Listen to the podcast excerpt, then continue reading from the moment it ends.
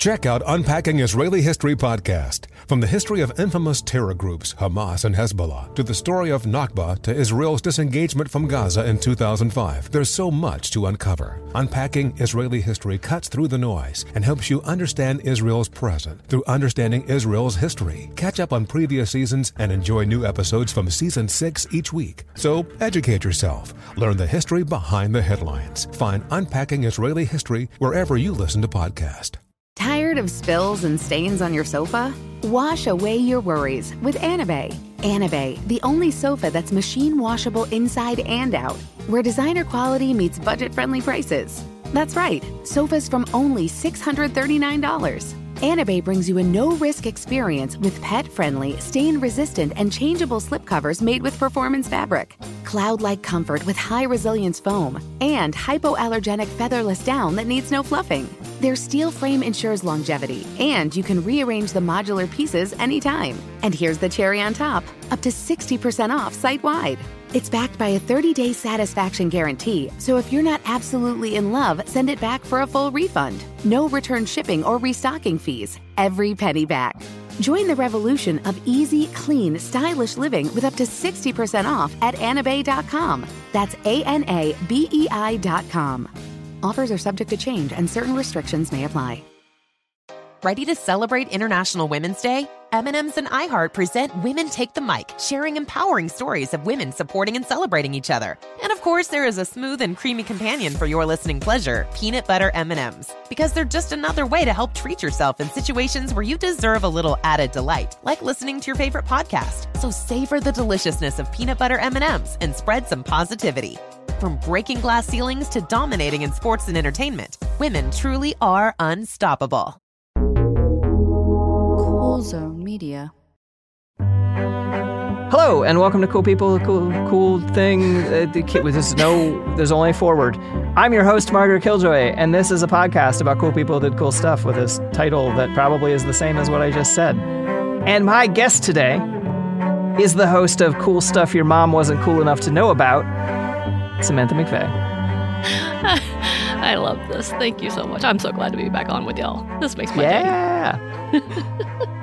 this is, well, I guess I should do the rest of the introductions. With me today is my producer, who's always been my producer. We've always been at war with Oceania. Uh, okay, no, I shouldn't do that. That'll make people Ooh. think that Shireen is a permanent producer. Shireen is standing in today for Sophie because Shireen is awesome. Uh, The Yes. producer's Shireen. Hi, Shireen. I'm technically a producer because I do book the show, so I am She a does. producer. oh, that's true. Um, She's booked all my shows for you Hell yeah.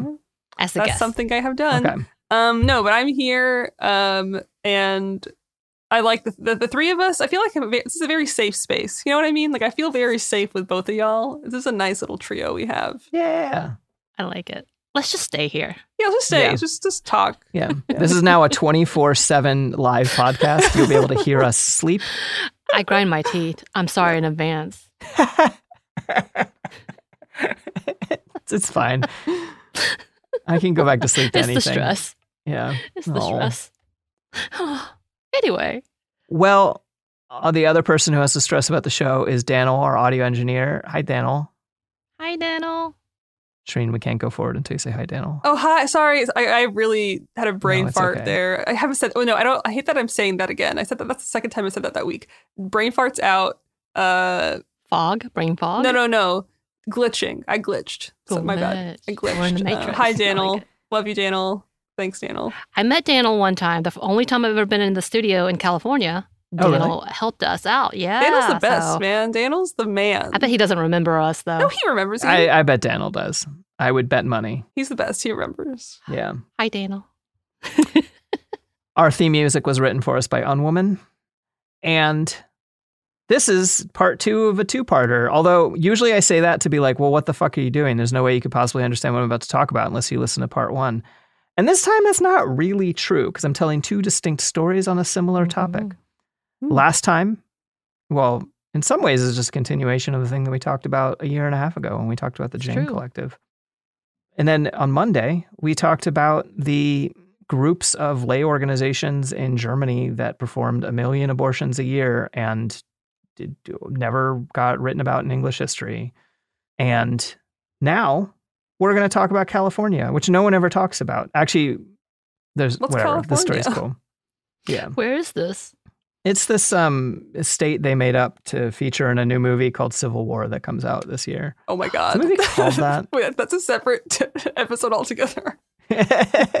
I would Are y'all going to do an that. episode? Shireen's the host of uh, It Could Happen Here, which actually talks about current events, unlike me. Mm. Are y'all going to talk about the movie Civil War? I mean, I would love to. I don't know. I'm gonna. That's a, I think it's a Robert question, to be honest. Yeah, Uh, okay. But um, that would be really fun. I would like your take on it too, though. Um, I, I have some takes. I have some takes. Okay. All right. California. Many people have heard of it. You are doing something right, or at least interesting, when history remembers you as part of the Army of Three. Wow. Or if people remember you as the first abortion rights activist in the US, which, Ooh. again, we talked about this last time. I am 100% certain these are not the first abortion rights activists in the United States. But you know what? You're doing something right if people remember you that as that. It's not their fault they got called that. Pat Maginnis, Rowena Gurner, and Lana Clarke Phelan. In the mid 1960s in the Bay Area, they set up two complementary organizations. One had the catchy name, really just, I'm just so over how people name things. I guess that's what it really comes down to. they set up the Society for Humane Abortion, which is fine, it's the SHA. And they also set up the Association to Repeal Abortion Laws, ARAL. And that's fine, those are fine names. The SHA was the above ground advocacy arm, and ARAL did the crimes. Ooh. When in doubt, every movement is stronger when the illegal and legal components work together to support each other. And I am the first person to ever come up with that idea. Get it? Because first, and I'm totally the first person. Should be credited. Yeah, absolutely. Every now and then people like credit like me with having, and I'm like, no, I just repeat the stuff that I've learned from people. Anyway, though. Yeah, totally. I invented everything. It started with Pat. Pat was a, a white woman who was raised Catholic and poor in Ithaca, New York. She was born in 1928. She joined the army and she got in trouble for hanging out with a black soldier. I think they were fucking. It was like fraternizing with a black soldier. I, I assume everything is code for fucking. I don't know whether that's true or not. I think it's fair. And so they like punished her by sending her off to some, they like, when the state controls you because you're in the army, they can just be like, now you got to go work over there or whatever. She got out of the army. She moved to the Bay. And by 1961, she was an abortion rights activist. And the way she started doing this, she just started standing on street corners and talking to strangers about abortion. She just was like, hey, you want to talk about how it shouldn't be illegal and shouldn't be dangerous to have abortions in this country? And people would be like, yeah, okay. And like, what an, it's not outdated. What an old fashioned, but not outdated way to start making change, you know? Yeah. I feel like she was taking on like old school preachers who used to just stand in the middle of the street and start screaming at you about going to hell. So she's like, you know what? Let me try this in my tactic. Let me see. Do you know about abortion and why it should be uh, legal? Yeah. Yeah. And I wasn't quite soapboxing, which is that weird. I've learned so much about soapboxing from doing this show because, yeah, people talk about the like literally standing on a soapbox. It turns out that was like, yeah. That was just Twitter before you had Twitters. You would go to the public square and there'd be like 40 people Oh. standing on soapboxes. You just go walk around. It's like, people were really bored before the invention of TV, you know? They do Um, that at college campuses, or they did when I was in college, and that's been a, that's been a minute. Cool. That could be around the same time frame, but they did that too. There was probably hacky sack and didgeridoos. No, they were yelling about everybody going to hell. Oh, Oh, But some of them may be hacky sacking. That prob- that's about the time frame. okay. Okay. Oh, I feel outdated. I don't know. I just assume that everyone still does exactly the same things that we did when we were kids. I think you and I are from the same generation, so I I, are too, appreciate yeah. that you're kind of on point with my Yeah. life, and I feel both sad and validated. Yeah, totally. um, so, Pat, by 1962, she starts a group. I have a feeling this group is just her, but I'm not 100% certain. The Citizens Committee for Humane Abortion Laws. And basically, her argument was, and this is an entirely solid argument fewer people will die if abortion is legalized. And also, what if people owned the insides of their own bodies? Like, she literally phrased it as like, people own their own internal organs. I'm like, Points made. that makes a lot of sense to me. Yeah. And so she started doing media talks and conducted opinion polls and shit. And she ran a service where people could ask her about abortion by mail. And so, like, I get it why she's called the first abortion right activist. And like, I'm sure I, I've covered a lot of people talking about fairly similar things in the 19th century or whatever, but she was just like on the ground working as an activist alone. hmm And like, more fucking power to her. In 1964, Rowena Gurner showed up at her apartment, just like cold called stranger, and was like, Hey, I hear you're the lady trying to do something about abortion. That rules. Can I help? Made friends. Hell yeah. The subtext here is that she knew where the apartment was. I think that the like asking questions by mail was just out of her own apartment. Mm. I cannot imagine. I think that the anti abortion movement didn't really pick up speed until the 70s and 80s, you know, Mhm. because it was already illegal. hmm It's so hard for me to wrap my head around someone not using a P.O. box for asking me about crime. Here's my address, you know? Right.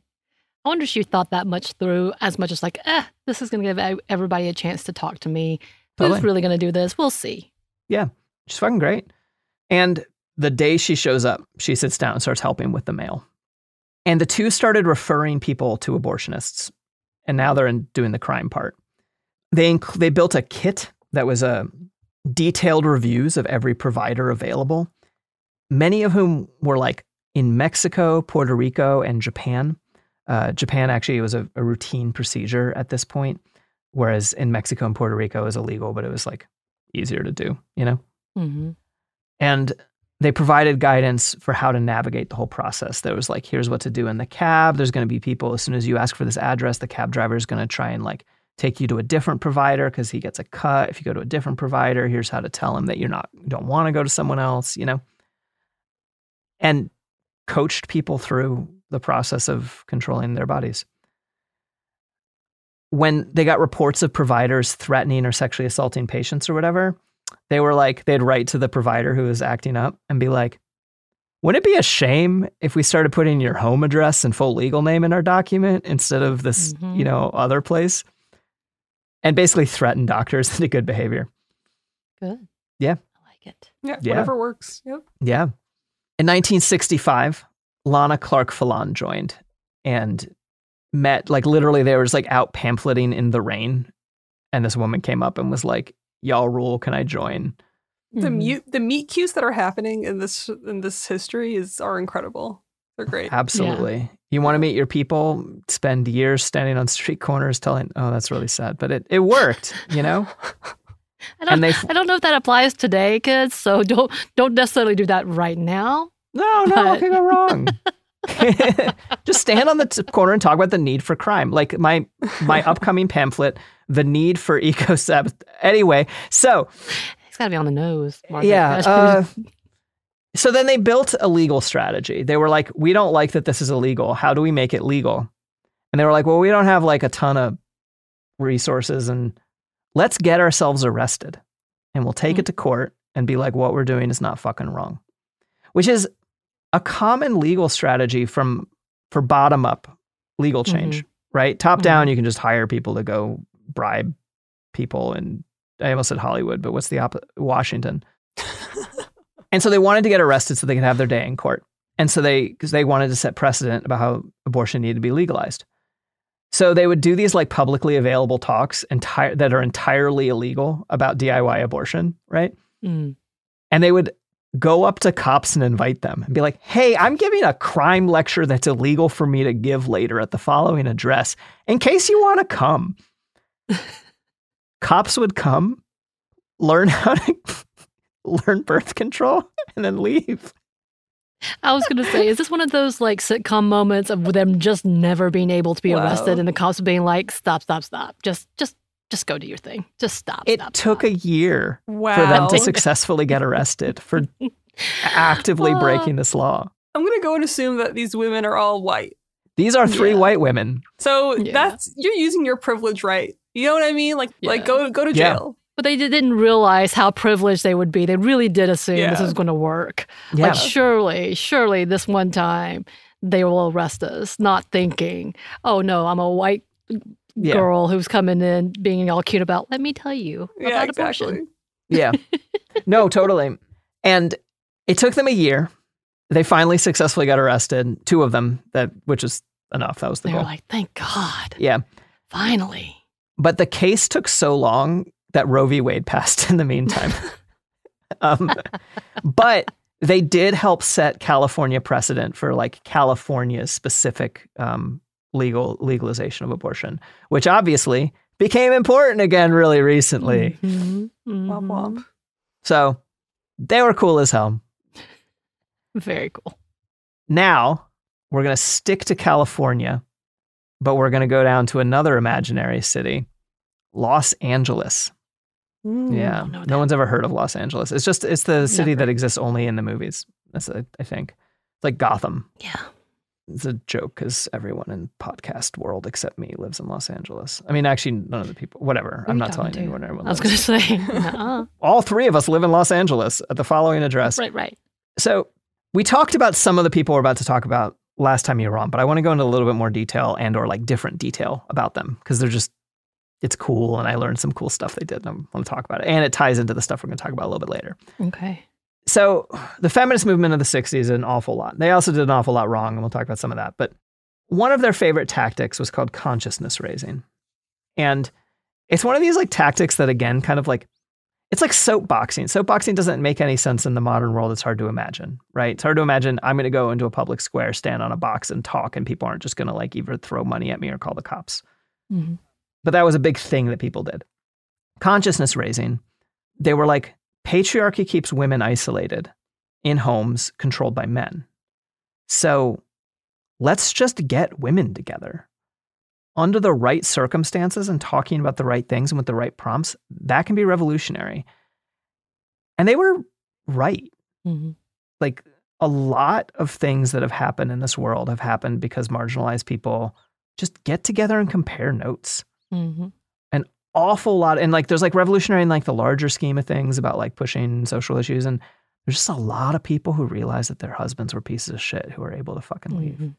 you know consciousness raising got women together to break their isolation and it helped folks realize their own agency and it also led to the next cool people to discuss who ran what was called the self-help movement and relatedly menstrual extraction so in 1969 this story did not this part of the story did not go the way I wanted it to.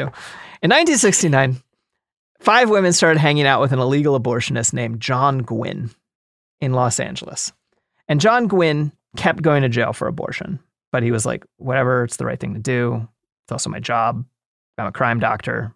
Got to do crime. As a doctor, yeah. Uh, we talked about him before because he invented uh, some game chambers in abortion, like suction abortion, or a Mhm. way to do it specifically. And he like started making certain types of early abortions way the fuck safer. Mhm. A year later, 1970, he actually gets himself arrested on purpose in a similar way as the other women we talked about, or the women that we talked about, because he wants to challenge abortion laws. And the way he did it is really fucking neat. He just set up an abortion clinic, like put a sign out front that was like, abortions, get them here. Free abortions here. They're free. Yeah. Uh, it was called the Community Service Center and Women's Abortion Clinic, and it was a free abortion clinic in Los Angeles. Just like, hey, Amazing. crime doctor here. If you need any crimes done, Don't even need a coupon. Just come on in. yeah. It was open for five days. Uh, That's Then- longer than I expected. Yeah, me I too. know. Me too. and then all of its employees were arrested. Of course. John Gwynn, who was 29 years old, was like, Yeah, I've done about 2,000 abortions so far in my life. And to be fair, he's also already been to jail for it several times at this point. hmm And even when he charged money, he charged it like the like 300. I didn't write the actual amount, but I read it earlier. It's like 300 bucks or so, which is um, about half of what hospitals charged for abortions at the time. And well, you because you could get one in a hospital if it was medically necessary, and then it cost about twice what he was charging. Hmm. This man should be cool people who did cool stuff. Sometimes I talk about men on this show and then find out that they're awful halfway through researching them. Mm, yeah. In 1972, John Gwynn, 31, shot his 21 year old girlfriend to death. Oh, He says they were arguing about her using drugs and she pulled a gun on him, and during the resulting struggle, he accidentally shot her.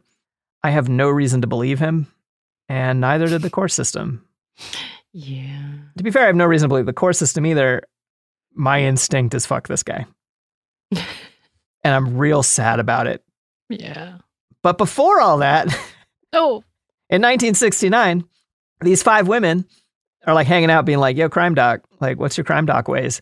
And he's like, "Well, I'm using this new technique, using suction to extract an early pregnancy." And they're like, "Wait, that looks easy as shit." And he's like, "It is easy as shit." And they're like, "We're gonna do it." And he's like, "Okay." Mm. And these women, they were involved in above ground organizing for abortion rights too. They'd throw abortion rights rallies where women from the crowd could come up to the microphone and just shout to the world that they'd had abortions and they weren't ashamed. You know, Hmm. which is like one of these things where people are like, well, why are you proud of it? And you're like, because it's illegal and it shouldn't be. That's why. Like, I wouldn't be proud of having gotten my tonsils out because it's it's legal. And you know what else is legal? Uh, Shireen, are all of the things that being advertised legal or are some of them crimes? I cannot legally comment on that actually, um, but you never Okay. know what's going to happen in the future. That's Yeah. true. everything is on the internet forever. So So Yikes. maybe these are crimes. Do whatever the ad is, what they're saying in the subtext is steal the following product. That's what they're telling you. don't. So- Oh, don't, don't. Sorry. Don't steal the following product. It's only cool to talk about crimes, not do them. Here's ads. Witness the dawning of a new era in automotive luxury with a reveal unlike any other as Infiniti presents a new chapter in luxury, the premiere of the all new 2025 Infiniti QX80. Join us March 20th live from the edge at Hudson Yards in New York City, featuring an unforgettable performance by Grammy and Academy Award winning singer, songwriter, and composer, Jon Batiste. The all new Infiniti QX80 is unlike any luxury SUV you've ever seen. Smart enough to anticipate your needs, even before you do. Every line, curve, and detail was thoughtfully crafted so everything for every passenger feels just right. Don't miss it. Mark your calendars and be the first to see it March 20th at 7 p.m. Eastern, only on iHeartRadio's YouTube channel. Save the date at new-QX80.com. 2025 QX80 coming this summer. There are some stories in Jewish history that are so bizarre, so fascinating, so completely wild that they feel like they're straight out of a movie, but they're all true stories. Join host Yael Steiner and Jonathan Schwab on Jewish History Nerds for a new season of intrigue, mystic realms, and bloody battles. In season three of these podcasts, you'll meet an ancient Arabian king who converted to Judaism in a struggle for power, a mysterious author who created amulets and performed Kabbalistic exorcisms, and a can't miss story of a female Hasidic Rebbe whose story unfolds like a real life Yentl to challenge societal norms. Jewish history nerds will keep you on the edge of your seat as you learn all about some of the craziest and most amazing, yet largely unknown stories that fill Jewish history books. Find out what happened, how it happened, and why each story still matters today. Don't miss Jewish History Nerds Season 3, hosted by Yael Steiner and Jonathan Schwab. Find Jewish History Nerds wherever you listen to podcasts. Okay, quick math. The less your business spends on operations, on multiple systems, on delivering your product or service, the more margin you have and the more money you keep. Obvious. But with higher expenses on materials, employees, distribution, and borrowing, everything costs more. So to reduce costs and headaches, smart businesses are graduating to NetSuite by Oracle. NetSuite is the number one cloud financial system, bringing accounting, financial management, inventory, HR into one platform with one source of truth. With NetSuite, you reduce IT costs because NetSuite lives in the cloud with no hardware required, accessed from anywhere. You cut the cost of maintaining multiple systems because you've got one unified business management suite. And you're improving efficiency by bringing all your major business processes into one platform, slashing manual tasks and errors. Over 37,000 companies have already made the move. So do the math. See how you'll profit with NetSuite. Now through April 15th, NetSuite is offering a one-of-a-kind flexible financing program. Head to netsuite.com slash stereo right now. netsuite.com slash stereo. netsuite.com slash stereo.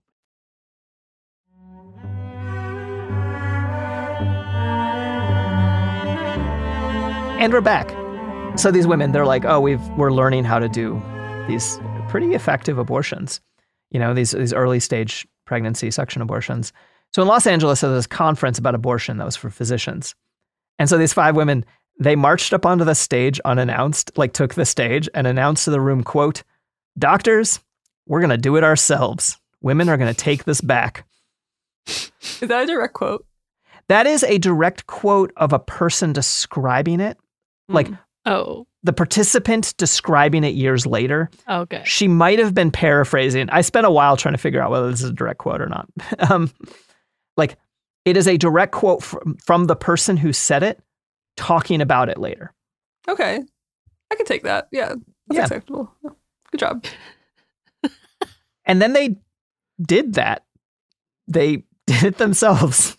And also, one of the cool things of it is they didn't have to murder any barely adult girlfriends in the process. Oh well, No, a win is a win. no 21 year olds were shot during the resultant Oh dear God. uh, thing. So in 1971, a couple years later, they had a meeting. And it was a, a room packed full of women. I think it comes out of consciousness raising circles. That's how they. And one woman, Carol Downer, is one of the original five. She holds up a little suction machine, which is at this point just a syringe and a straw. And the name of the straw, someone got mad at me for mispronouncing last time. But I want to ask you, how often in your life do you say cannula? Oh yeah, never. Canola. So that's the one thing I learned about podcasting is you realize how quickly you don't know how to say so many things Oh, yeah. out loud. Like so many words. I'm like, I've never said this word out loud. Am Yeah. I in the second grade? Yeah. You would think that if it was spelled cannula, it'd be pronounced cannula, but it's canula, which I can see now that it. Anyway, Phonics really messed us up. yeah. I know. Like, that works if you speak Spanish or like some reasonable language, right. bastard language, three languages in a trench coat. Uh, so I bet Carol knew how to pronounce this word. And she pulled sure out this did. machine, and everyone was like a little scandalized and a little bit worried and squeamish. She like describes like people were like faces were turning green. They're like, oh, I don't know, you know? So she laid down on the desk, lifted up her skirt, spread her legs, and showed people how to insert it and let people come up and look. And their whole Wait, she thing. did do herself? yeah. That's a talent. And she was just like, well, that's what they teach. What their whole thing is that they de-scandalize a woman's body from each other Mhm. and are like, this is a thing that we can hang out with with each other. And it can be Mhm. straight women and gay women together, and it's not a sexual thing. And we can like do that because there's, there's all this stuff about lesbian politics and all this. uh, I could talk about that a little bit, but um, and so she inserted it and she let people see, come up and look and be like, this is how it works. Um, and then this this menstrual extractor, it could be used to remove the menses, uh, which had the side effect of preventing pregnancy if one, you know, if a pregnancy was beginning to start. It would, whoops, make that not be the case. It wasn't a perfect device yet. It had two major problems. One, if air went the wrong way, it was like hella dangerous. Mhm. And it also, and it didn't have a safeguard against that when uh, murder doctor. I don't normally call abortionists murderers. This guy is separately and unrelatedly a murderer. Um, He killed a 21 year old, everyone, just in case you're Yeah. coming into this. He's Yeah. not talking about it because he's an abortion provider. yeah, that part was cool. it's the murder that We're was the celebrating problem. that part, the Yeah. murder, the actual killing of a woman. Yeah. Okay, Yeah. moving on. Uh, and two, if there was more material than would fit in the syringe, you'd have to empty it and reinsert the whole thing. And so it was just Mm-hmm. like not a perfect machine. And so these women were like, why don't we just fix it? And so these feminist lay practitioners saw what was needed and they invented a whole ass new thing. They added a one way valve so it was no longer dangerous. And they added a mason jar. And so suddenly it was safe and effective. yes. I've seen the pictures of the with the mason jar. Yeah. It just popped into my head. They're so interesting. They've, they've like largely gone Mhm. out of style. I think I think because of the rise of Mhm. medicated abortions. Yes. which is like, well, if anyone is listening, don't assume that the med- medical practices 50 years ago is like should be your go-to. Modern at-home abortion practice revolves around medicated abortion, and go look into that on your own. And don't get your medical information from some trans lady who doesn't have a uterus who reads history books for a living. That's my my claim about that. there you go. So this machine, it is and it isn't an abortion machine. It is a menstrual extraction machine, which happens to also make you not pregnant in case that was happening. And you can remove your your menses all in one go. And that's how they pitched it. And that's how they kind of got away with doing it legally. Is they're like, what? Mhm. No, it's for this, you know? Right. They called the machine the Del-Em, which stood for Dirty Little Machine. I didn't know this part last time. Really? because a doctor had disparagingly called it that. The dirty little machine. I really think this is the punk band name that you're you're you're telling me how oh, to trick me. fuck. Okay, see, I have this rule that Margaret's Law, if someone says that would be a good band name after someone says something, it's not true. That is Oh, Margaret's Law. really? But How dare you? Dirty Little Machine would be a good band name. Like, genuinely. That would be a good band. I'm just thinking name. you're trying to trick me. No, no, normally, because like normally, like, and I think it's because we got poisoned by this whole era of like crappy band names like Stone Temple Pilots and like Dinosaur Jr. and uh, Smashing Pumpkins. Just like, look, whoa, that sounds like nonsense. That would be a good band name. Nonsense doesn't make good band names. Well, that's a good band name. No. What Margaret's nonsense Law. itself would Margaret's be. Law. Oh, Margaret's.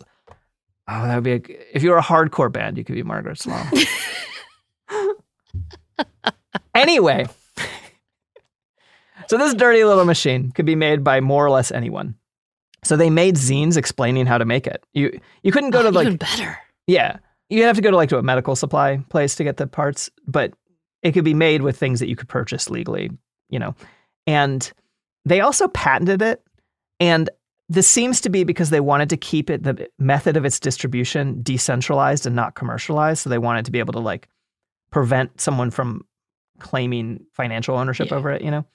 Yep. Because normally you hear about people like do, inventing cool things and then refusing to take credit and not patenting it, and that's usually the cool thing. But in this particular case, they were like, we want to protect this from economic uh, exploitation, and also specifically, they were on this tip where they knew that they needed to control to some degree because they knew that they shouldn't let it be used as a machine for eugenics and population control because they were fucking smart and uh, more knew. intersectional than I would have inherently assume some white women um, to be in 1971. You know, Impressive. The fact that they saw beyond that is is very uh uncommon, unfortunately. and what I think it is, this is the best I can guess. What I think it is is that it's like not necessarily that like all the old like white second wave feminists were all bad at intersectionality and more that they didn't bake intersectionality into what they were doing and so a fuck ton of them were really bad at it but also a fuck ton of them were also paying attention and good at it because they were part of social movements that included other types of people.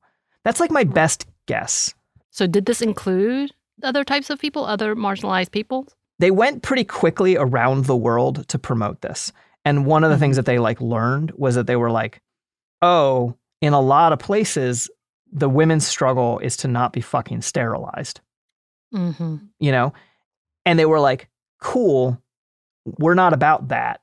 This is a separate thing, you know? And so by going around the world, they like, and they also could have looked in their own backyard, and I think they did.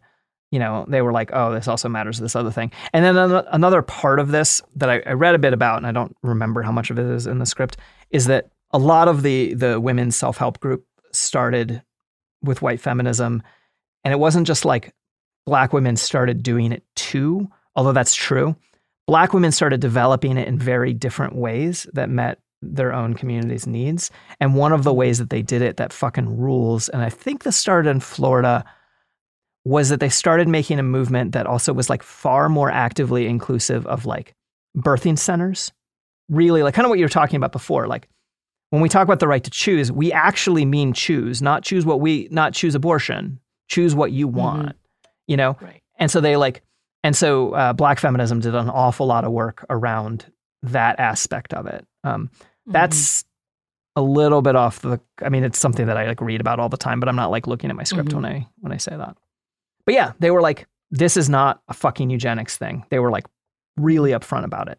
hmm So yeah, they started the women's self-help movement as a result. And you'd have these parties where women would gather at someone's house and then they would teach you how to do inspections of your own body and other people's bodies, how to use a speculum and a mirror and a flashlight to see and monitor your own cervix and just like look in yourself and figure out Mhm. what's going on. That's so interesting. I don't know Mm-hmm. why, but uh, did have you ever seen fried green tomatoes? No. Anybody? Wait. Okay. It's okay. It's very it's And, uh, uh, didn't no, it- age well in a lot of ways. But one of the scenes is the fact that they're all examining their own vaginas to learn to love themselves. And Kathy Bates' character's like, "Oh my god, I gotta go," uh, type of situation. And this is very like women love themselves, women take care of yourselves thing. Yeah. But it was very white. Yeah. um, centered. However, Mhm. I'm wondering if, like, back then, because I remember hearing stories of women coming together and, like, really having that mo- movement of loving themselves and loving their bodies. So, like, sitting around Mhm. with each other, but looking at them themselves. I wonder how many of these men translated as women just looking at themselves when it was actual, actually like self help things where they were teaching each other how to do these procedures, but men just dumbed it down to, oh, women looking at their vaginas and moving on. Yeah, that that sounds true because like this was a very like I mean it wasn't like it was science, it was folk science, but it was science. They were Right. like, "Hey, look, But they were really learning about themselves and their bodies, which was for such taboo. look how this person's cervix is different than this person's cervix." And yeah, like totally. And like learning to track when you're ovulating and track like monitor sexual health and do all of this stuff. That was absolutely it. Like Mm, like imagine if I love it. someone just never looked at their own dick. Like I'm just imagining these men complaining about like women Yeah. looking at themselves. I'm like, the fuck you think men are doing? like whatever. You know, the joke about like measuring themselves or comparing each other. Yeah, yeah, totally. You know like what I'm talking about? Yeah, dick This measuring contest. I, did, yeah, I, I don't. Yeah, there we go. Yeah. That's the term that I don't care about. yeah. It's just not as good as an old-fashioned pissing contest. I've never been in a literal pissing com- contest, but but you know, at least there's some skill involved. Anyway, so Okay. so they started d- going around doing these things. There's a quote from uh, Lindsay Comey, who ran a women's health clinic for 30 years, and she describes it. Self help is a continuum from learning cervical self exam and fertility tracking to learn how to perform and then provide abortion care beyond the walls of the clinic.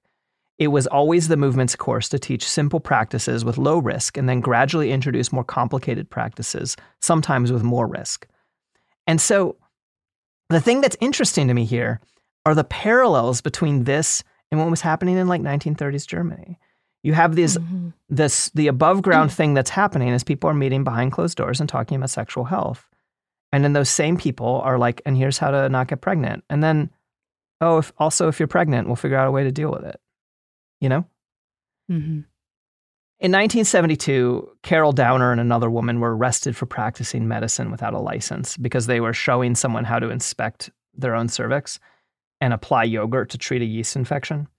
And Carol fought in court, like pled not guilty, and won and convinced the jury that the right to self exam is not practicing medicine without a license, Hmm. which is a ridiculous thing to have to win. But I'm glad someone went through the effort of getting arrested to prove that you're allowed to look at your own vagina, Right.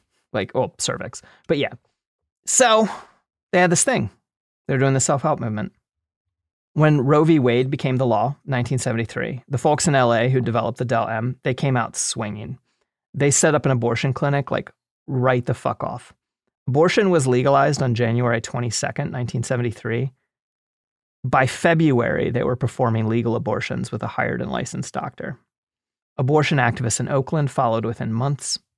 And menstrual extraction didn't go away. It kind of went underground, but in a supported underground environment where, like, the clinics would, I believe, provide people with the materials that they needed to build their Del Del-Em's and stuff like that. And thousands of women continued to teach each other the skills necessary to manage their reproductive health. But it was done in conjunction with the feminist health centers and clinics. And this is that shit I love that I invented, where the above ground and the underground work together um, as friends. With sometimes you need enough like firewalling where like the people who do the above ground shit don't know the illegal people, you know, but like whatever. Right. Compartmentalize. Yeah. The Oakland Feminist Women's Health Center, which ran the Oakland Clinic, started the previous year as one woman, 19 year old Laura Brown. And she answered the phone using three different voices. So people didn't so people didn't realize there's only one woman running this whole thing, you know, by herself. Oh my god. Oh, I love that so much. That's so actually, good. Yeah. I love that. Later, it becomes the Women's Choice Clinic.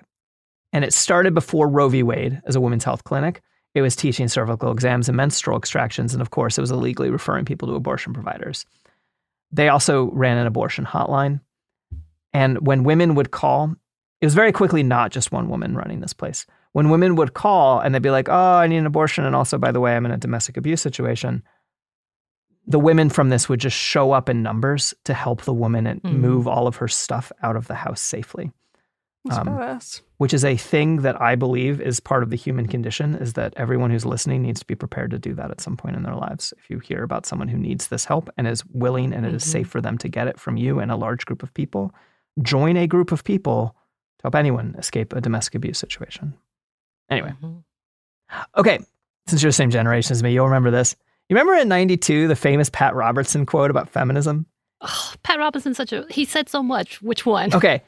Feminism is a, about a socialist anti family political movement that encourages women to leave their husbands, kill their children, practice witchcraft, destroy capitalism, and become lesbians. Yeah, I think that became uh, a pretty much a, a rally cry for Yeah. a lot of feminists at that point.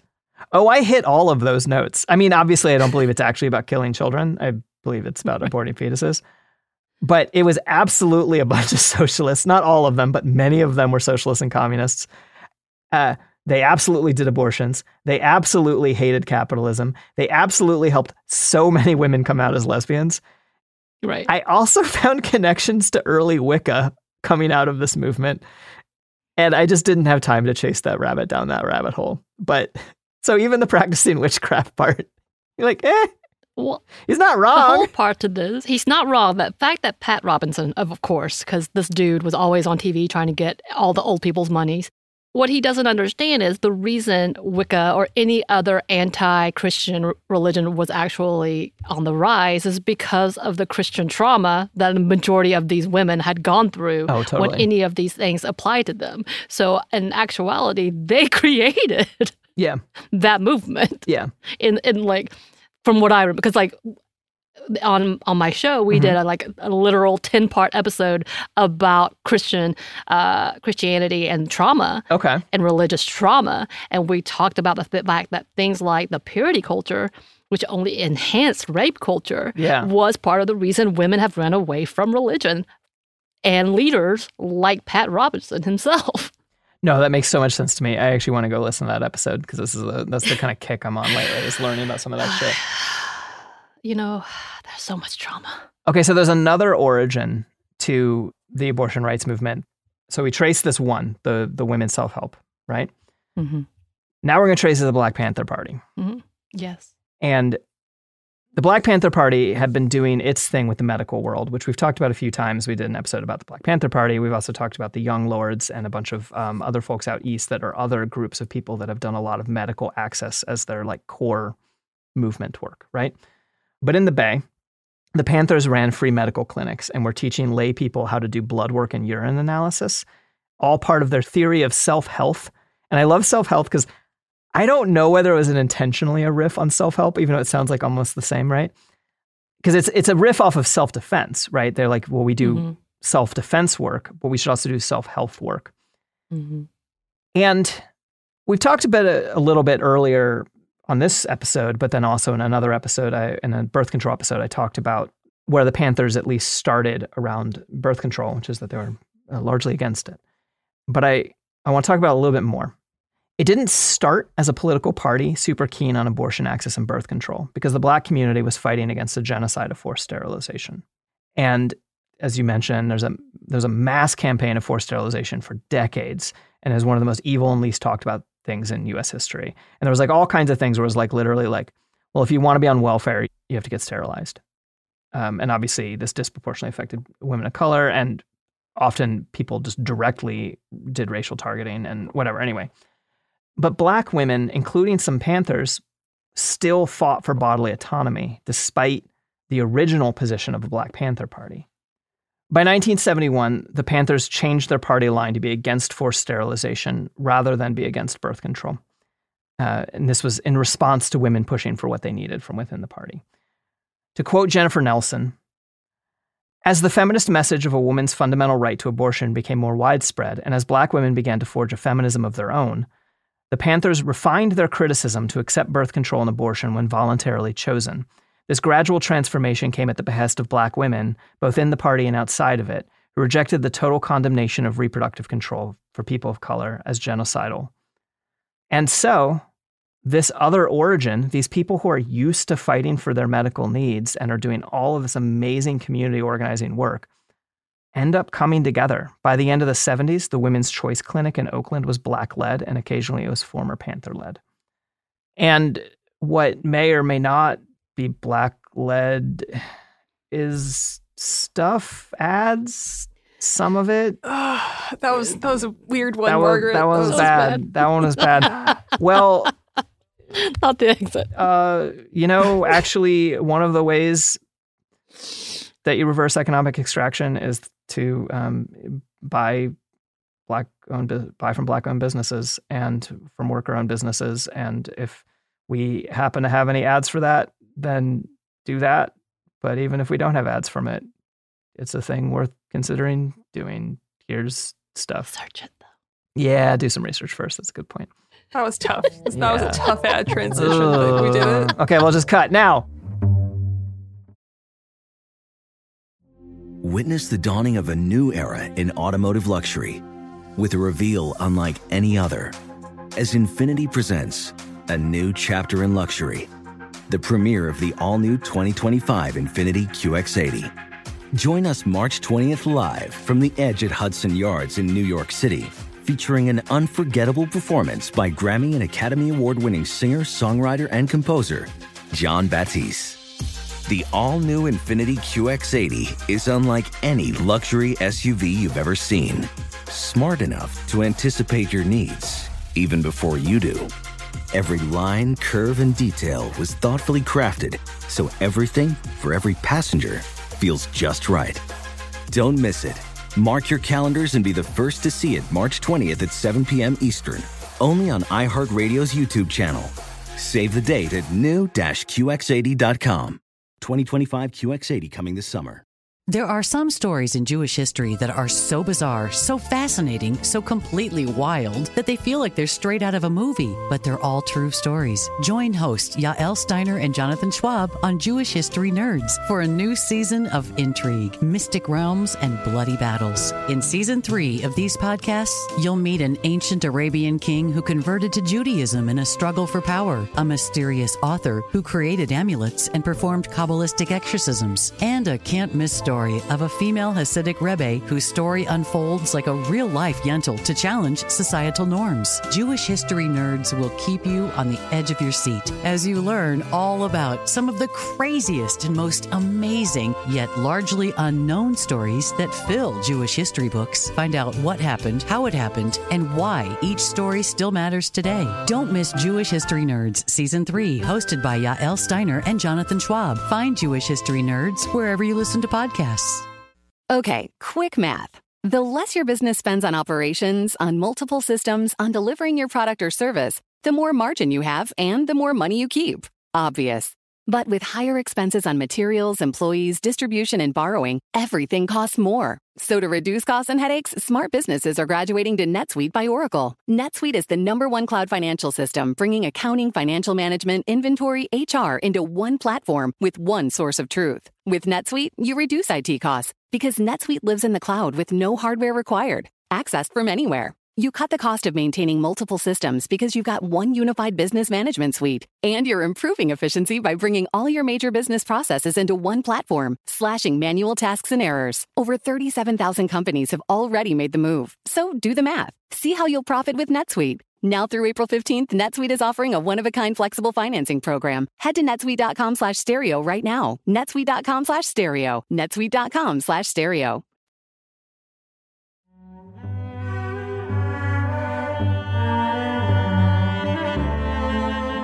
And we're back. And fortunately, we've all forgotten about how awkwardly Margaret did that. it was an awkward break because uh, the conversation was serious and. Mm-hmm. something that's not talked about enough. I think that's part of the problem is when we have these conversations about great uh, steps that they've made or revolutionaries Mm-hmm. that for so long that so many uh, other sides or the intersectional stuff has been left out because everybody wants a pretty painted story, kind of like uh, the whole um, vo- voting rights for women, the fact that they were freaking racist and leaving out black women on purpose and Yeah. women of color on purpose. And then we still celebrate them because they're like, they did kind of good, but we can't. You know, I'm the Debbie Downer in this situation, but like you remember, they're still assholes. Yeah. so it's hard. No, it's But like good job, Margaret. You did great. Thank you. Every now and then, I, I think people every now and then are like, "Oh, what about this like suffragette?" And I'm like, Fuck them. you know, I'm just kidding. maybe I'll do the suffragettes at one point, but it'll uh, be real complicated at best. And honestly, all my heroes were uh, not excited about them even at the time. The Haudenosaunee people did a lot for the suffragette movement, so you should talk about them. the Okay. First Nations people that still exist. No, yeah, no, that's actually really interesting. I've, the Haudenosaunee have come up a couple times on this show um, because they're Love them. Fucking cool and they schooled Marx. But I didn't know about that particular connection, so I'm going to ask you more about that once we're once we're done. So, by spring of 1973, this the the Oakland Clinic hired a woman doctor, fucking finally, named Jane Jane Wiley, and they opened Women's Choice, and they set up a clinic. Right, so this is like they're only a couple months behind the the Los Angeles one. They charged $150 for abortions, which is less than half the rate of even friendly criminal providers. And it was a quarter of the rate of a hospital abortion. They got a male urologist to start performing vasectomies as well, which is good. If you are someone who can get a vasectomy and you are committed to not having children, then you should probably get a vasectomy. It's a less invasive procedure than um, what other people have options of. They use their funds to support feminist causes that they that they raise with this clinic, like the cause of Inez Garcia, who was convicted of murder for killing her rapist. Hmm. And so the feminist movement, funded in part by these medical clinics, got her a retrial and a feminist lawyer and got her off on self defense Yes. and helped set precedent in a person's right to use deadly for- force against sexual assault, which is it's much harder to make that case, you know, than like Mhm. other particular things. But like when I, I think people know that I like, you know, took a concealed carry class and sometimes use firearms and stuff. And the times that it is legal to use deadly force is when yourself or someone else is being threatened with deadly force or with uh, sexual assault. So thank you, Inez. I'm sorry that you had to suffer, but I'm glad you killed that man with a 22. And also, how hard do you have to be of a motherfucker to kill someone with a fucking 22? That is not a killing gun. Anyway, I know nothing about guns, but props. very small gun. That's for shooting rabbits. Okay. Well, I got it done. Yeah. One of my friends who was shot was uh, uh, they're fine, but they were they were shot as a teenager for with a 22. They were they were shot for being gay. Um, but they were shot in the leg with a Oh, 22, shit. and they were like, I thought I got stung with a bee. I mean, they had to go to the doctor, and it was bad. And like people die when they get shot with 22s, but it's like, Wait, they thought they got stung by a bee, yeah, because they got shot in the leg with a 22. and that's like a bee sting. Yeah, it's real painful. You're like, ah, fuck. It doesn't sound like it's Oh, painful. Oh, I mean, you mean like in the moment it was like bee sting. It wasn't like after, like it was like. yeah, yeah, I no, no, it was a real wound, and they had to go to the hospital. um, Wow. and it could have been way worse. But like, I don't know. If you're listening, I'm glad you're okay. so they got hate crime essentially. is what you're. Yeah, yeah. One of my friends who got hate crime got hate Like crime 822. 22. Margaret's like, yeah, yeah, that's exactly what I'm talking about. What? The level of just dryness with these traumatic stories that you tell may be part of the classic delivery that you give to us that I enjoy so much. Yeah, thanks. Appreciate it. so anyway, Inez Garcia I'm glad they're okay. shot and killed a man with a 22. Um, he deserved it. And when she got her retrial, she was like, because her original trial, her defense was like, oh, she wasn't thinking right in the moment and stuff. And her retrial had a feminist lawyer, and the feminist lawyer was like, that man needed shooting. Yeah. I mean, to be fair, The jury was like, yeah, even today, that's hard to do. I know. And no, it is. Self defense cases are so Yeah. often against women in general. We talk about that woman who just took away guns from her abusive husband, and she got jail time um, Mhm. because he wasn't supposed, and he had charges. hmm But in the end, like we talk about things like that. So I don't blame the first lawyer being like, "You're not. They're not going to believe you. They don't believe women in general. No, totally. So let's do it this way. Totally. Let's plead insanity." No, you're, you're, you're right. I think she was a migrant farm worker. And Mm. yeah, But good on her and congratulations. I know. Well deserved. I know. It's fucking cool. I like started thinking about another one of my friends who got hate crime and his self defense case went really badly. Uh, but that's a separate case. he ended up he ended up going to prison for his own hate crime. Um, Oh my God. he's out now. If you're listening, I think I owe you a chainmail shirt. I promised him a chainmail shirt if he was found guilty because he needed one more than I did. What is happening? Anyway, Sorry you went to prison. Here's yeah, t-shirt. no, totally. No, it's a chainmail shirt. It's a nice shirt. It's fucking Oh, metal. oh, chainmail. Okay, Yeah, okay. yeah, no, a legitimate chainmail. Yeah. I think it's too late now. Um, Just kidding. oh, it- it's probably slightly less, Give it to less, necessary than it was before. I went to jail and all I got was this lousy chainmail shirt. I should put that on shirt. Put it on top of it. Yeah. He's like, he's not into the same nerd shit I am. He's probably was like, thanks, buddy. Thanks for that promise. Uh, I don't. Anyway. So, oh my. Roe v. Wade famously didn't fix everything. And now the right wing went on the attack because now they were like, oh, we're the underdog, says every right winger ever while they're in the process of murdering everyone. Mhm. Over the course of the 70s, evangelicals got more and more anti abortion, which means I'm going to talk really quickly about religion and abortion. It's easy to think that right wing Christians, Protestant, and Catholic have always been against abortion. It's, after all, it's like in the Bible or something, right? It is not. And Christian opposition to abortion is fairly new. To quote Bible scholar Dan McClellan, there is no place in the Bible where full moral and legal personhood is ever attributed to a fetus. The Old Testament is very clear that a fetus is property. If a man injures a pregnant woman in a way that causes a miscarriage, he has to pay a fine. If a man injures a pregnant woman in a way that kills the woman, the man gets the death penalty because life for a life. Because a woman is a person and a fetus is a property. Uh, very progressive of the Bible in that particular moment. I'm not here to defend the Bible as a source of moral wisdom. But the argument is fundamentally not about when life begins, it's about when personhood begins. Secularly, you could say full legal and moral personhood. Theologically, you could talk about ensoulment, right? When the, the soul enters the body. When a person is a person, uh, there's three times people consider. They consider conception, they consider the quickening, when you can feel the fetus move, and they consider birth. All three have their proponents yeah, all of the major monotheistic religions. Jewish traditions are more likely to say that the breath of life enters at birth, though a ton of conservative Jewish interpretations disagree. Protestantism of the not in America kind is like usually it's like birth. That that makes more sense. Evangelical right wing American Christians are like, we fucking hate women, we don't care about life.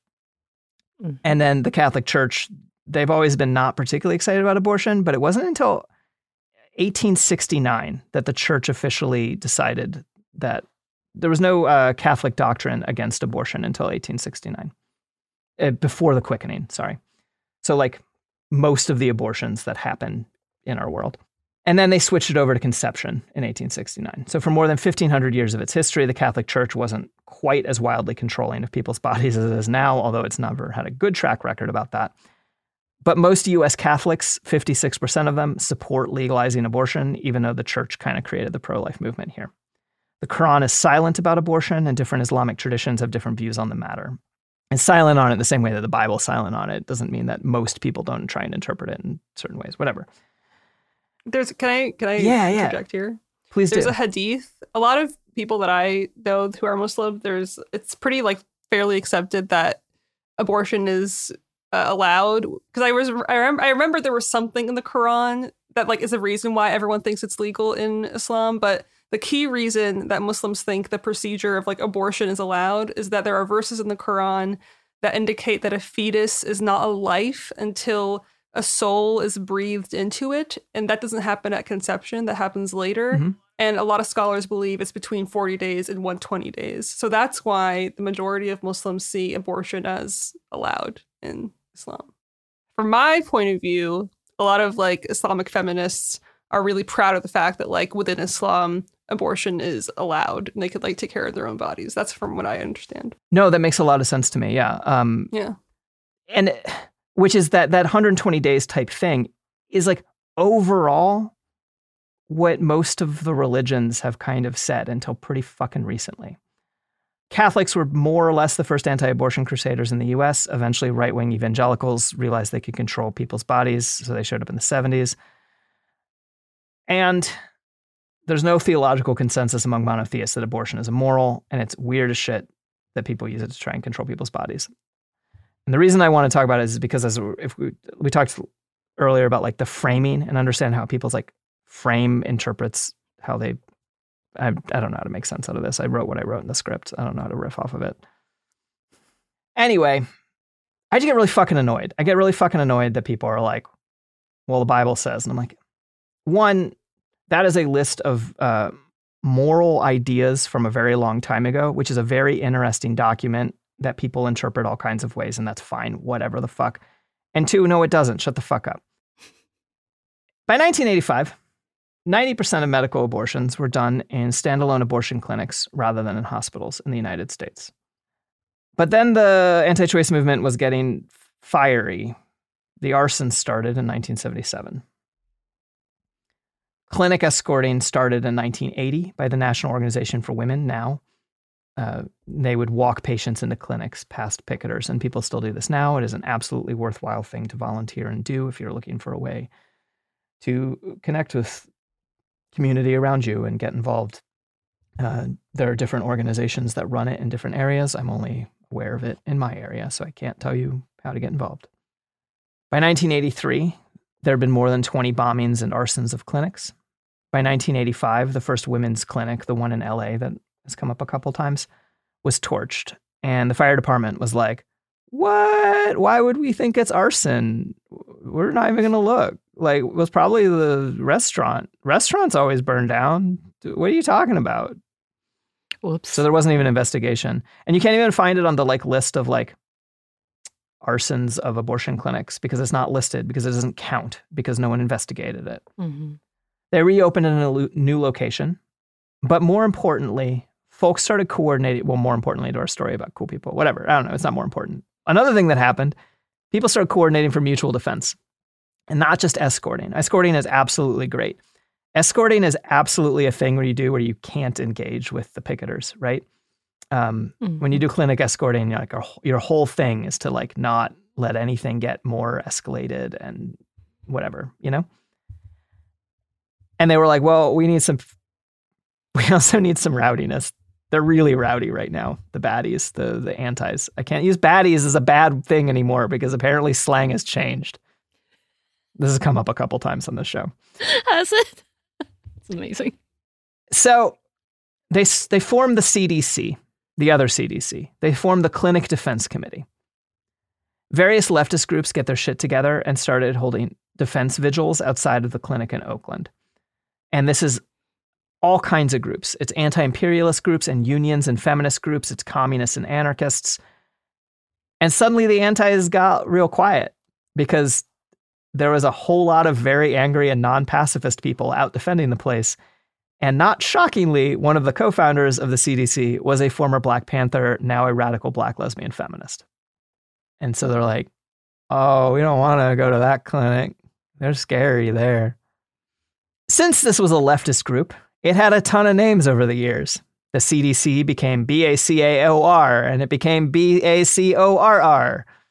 Um, the Bay Area coordinate whatever. I didn't write down what they stand for because they all have a million fucking names. And they're all the same name. Whatever. Similar, yeah. Yeah. But they're BACORR now. I'm going to call them BACORR. And BACORR was cool as fuck. They're our last cool people we're going to talk about this week. Sometimes they did the militant thing. They would stand around looking and being tough. Operation Rescue was the name of the main antis that they would call the anti abortion protesters uh, antis. And Operation Rescue was like this place that would organize what they called hits, which is where they would get hundreds or thousands of people to descend on a random clinic and like shut it down and like block it and do all this like and assault people and it was, mm. you know, mm-hmm. bad. And so they infiltrated, BACORR infiltrated Operation Rescue and other anti groups.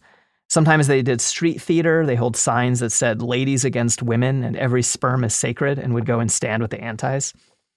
They were defending their own legal access to health care, but soon enough they learned and took as one of their core principles you do not depend on the police. That is like a verbatim one of their principles. Because they would get arrested themselves for blockading, for like preventing blockades of private property that they owned and legally operated. They had a rapid response phone tree to get people out in minutes to defend places where antis would hit en, en, en masse. Sometimes they met at this place called the Long Haul, which is an anarchist info shop that's still running in the Bay and therefore living up to its name, the Long Haul. So fuck yeah, good on you. in 1988, BACORR was meeting there. An anarchist artist couple that was in BACORR who are still alive today, which also makes me really happy. They put up posters all over the city. They designed these bandanas for everyone in BACORR to wear to identify each other, which was like the feminist symbol instead of a triangle made out of triangles. And it would say like pro choice and BACORR on it and stuff, you know? They made these sick bandanas that everyone wore. Hmm. Folks made VHS tapes teaching tactics and started spreading them around the city to new activists. So, man, people did amazing shit before the I mean, people do amazing shit yeah. with the internet, and the internet makes a lot of this way easier. But they would have like right. spotters would do vigils at, at abortion clinics near a payphone. And if they saw someone, they'd oh. call the first person in the phone tree, who then calls two people from the phone tree, who calls two people from the phone tree. Mm-hmm. Phone trees, man that shit the the little parents the school parents who yeah. use that. That's a weapon for real. Okay so the only time i've ever used used one was a, a squat defense in the netherlands where the cops came and within like 15 minutes there was like 150 squatters outside while i was like inside sweeping and it was very nice. That's amazing. Um yes phone trees are powerful. Yeah. The days oh the days of old i know. Now you use a signal group. Which is better and faster don't get me wrong yeah. Um, yeah, yeah, yeah. But it fucking worked. Slowly, they got the numbers to start holding back the hundreds of antis who would swarm clinics. They got a thousand, eventually, they're getting a thousand people showing up every time the antis tried to show up at a clinic. And one of their slogans was, We don't write letters, we're BACORR, which meant like, we're not writing letters to the fucking senators here. Yeah, like, right. We're we're showing the fuck up. Again, old school tactics. Yeah. They developed clinic defense boards, which when I first saw the drawing of them, I thought they were just shields, but they're not. They're like two foot by four foot pieces of plywood with like handles on the top and the bottom. And so therefore putting at your feet and like stepping on and then holding onto. And when you get a row of uh, people, you can build a barricade. But it's not like a barricade yeah. that no one can reach over. It's a barricade that no one can like walk over, you know? Okay. Yeah. And so you can use it to, uh, well, protect a corridor for patients to get in and out of these clinics. And so they'd show up and they have these huge signs that be like, the clinic is open, you know, because people would show up and obviously they'd be like, oh, there's a thousand people here who hate me. Yeah. And and it is awful that, you know, people had to face that down, but there was a, a thousand people there to protect their right to access to. Right. And they went on the the offensive too. They would picket the churches that harbored Operation Rescue.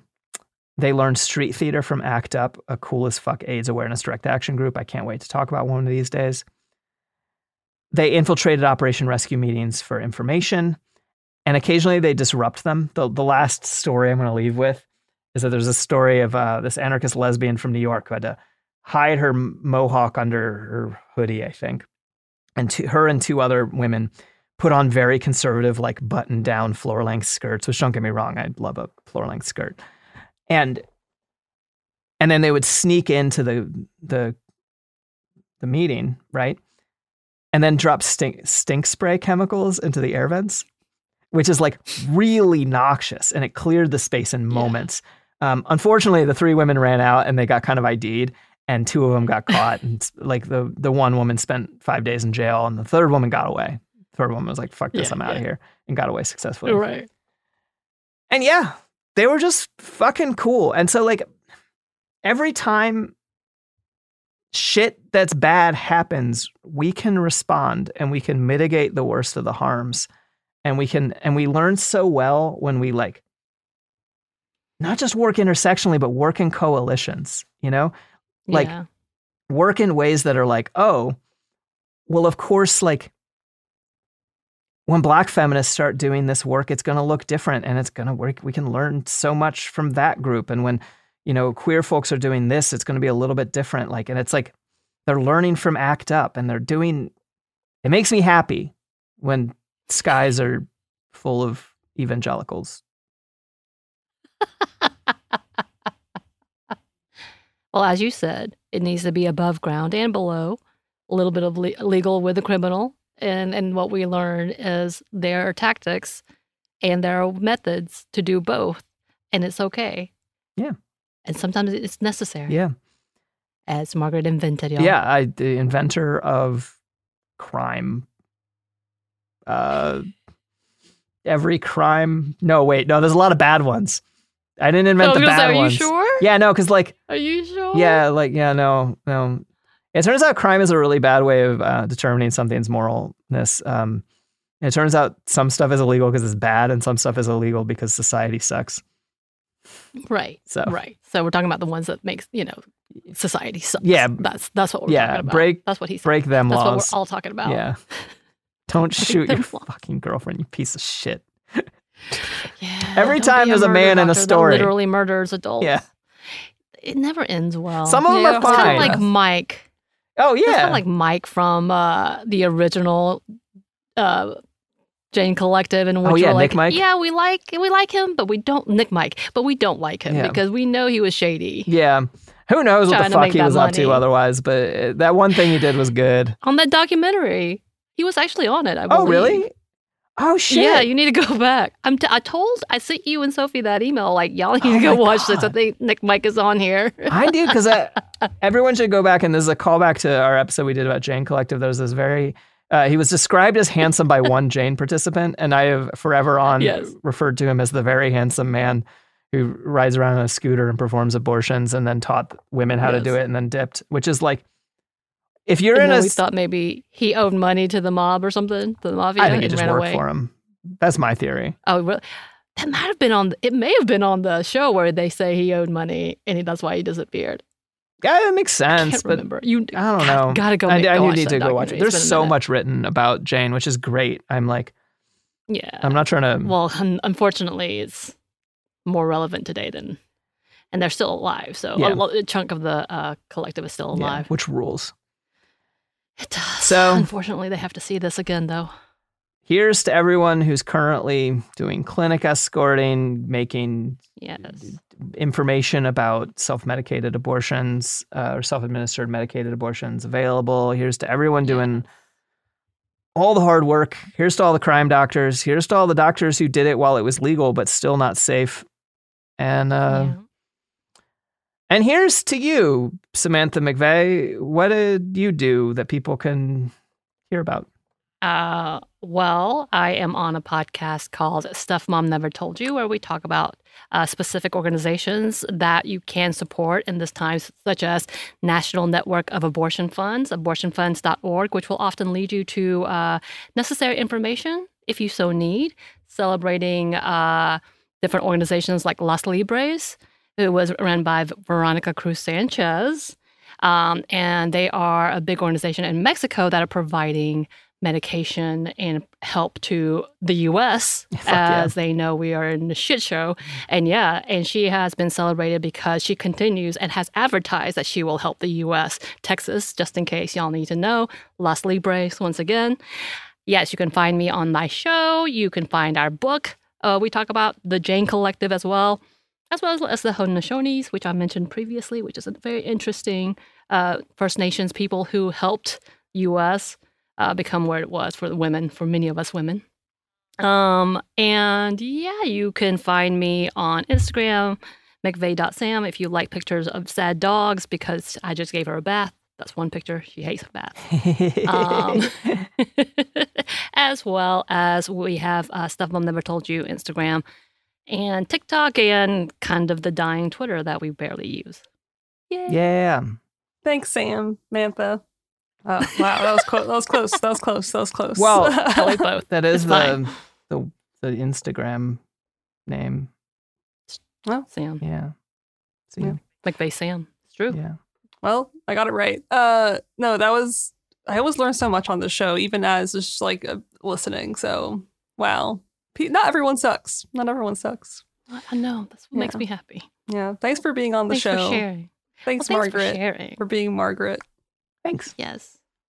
Yeah. and giving me all this good information. You were, as always, the right guest for this, and I'm very happy. Mm-hmm. Always happy to be here. I told you it's the Samantha episode. And if you Okay. want to hear Okay. Shireen talk about stuff, since Shireen won't do her own plugs, I'll do it. I'm one of the rotating hosts of It Could Happen Here. I'm on Twitter at ShiroHero666 and then Instagram is just ShiroHero. But uh yeah. Follow this show too. What's the what's this show's handles? Does, it, does this show have handles? handles? I should know that. No, uh, we just use Cool Zone social media. Great. Go follow Cool Zone Media and Cooler Zone. Go subscribe to Cooler Zone Media because then you get all of the ad transitions and none of the ads. That's our tagline. Yep. Uh, all right. That's it. Next week, more stuff. Bye. Bye.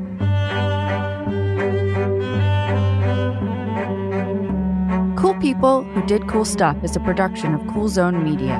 For more podcasts from Cool Zone Media, visit our website, coolzonemedia.com, or check us out on the iHeartRadio app, Apple Podcasts, or wherever you get your podcasts. Infiniti presents a new chapter in luxury, the premiere of the all new 2025 Infiniti QX80, live March 20th from the edge at Hudson Yards in New York City, featuring a performance by Jon Batiste. The all new 2025 Infiniti QX80 is an SUV designed to help every passenger feel just right. Be the first to see it March 20th at 7 p.m. Eastern, only on iHeartRadio's YouTube channel. Save the date at new-QX80.com. Don't miss it. 2025 QX80 coming this summer.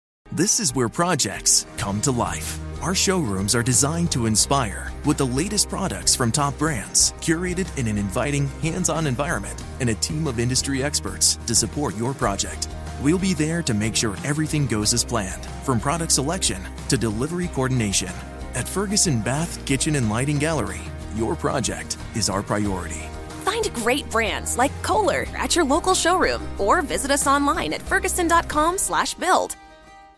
Check out Unpacking Israeli History podcast. From the history of infamous terror groups Hamas and Hezbollah to the story of Nakba to Israel's disengagement from Gaza in 2005, there's so much to uncover. Unpacking Israeli history cuts through the noise and helps you understand Israel's present through understanding Israel's history. Catch up on previous seasons and enjoy new episodes from season 6 each week. So educate yourself, learn the history behind the headlines. Find Unpacking Israeli History wherever you listen to podcasts.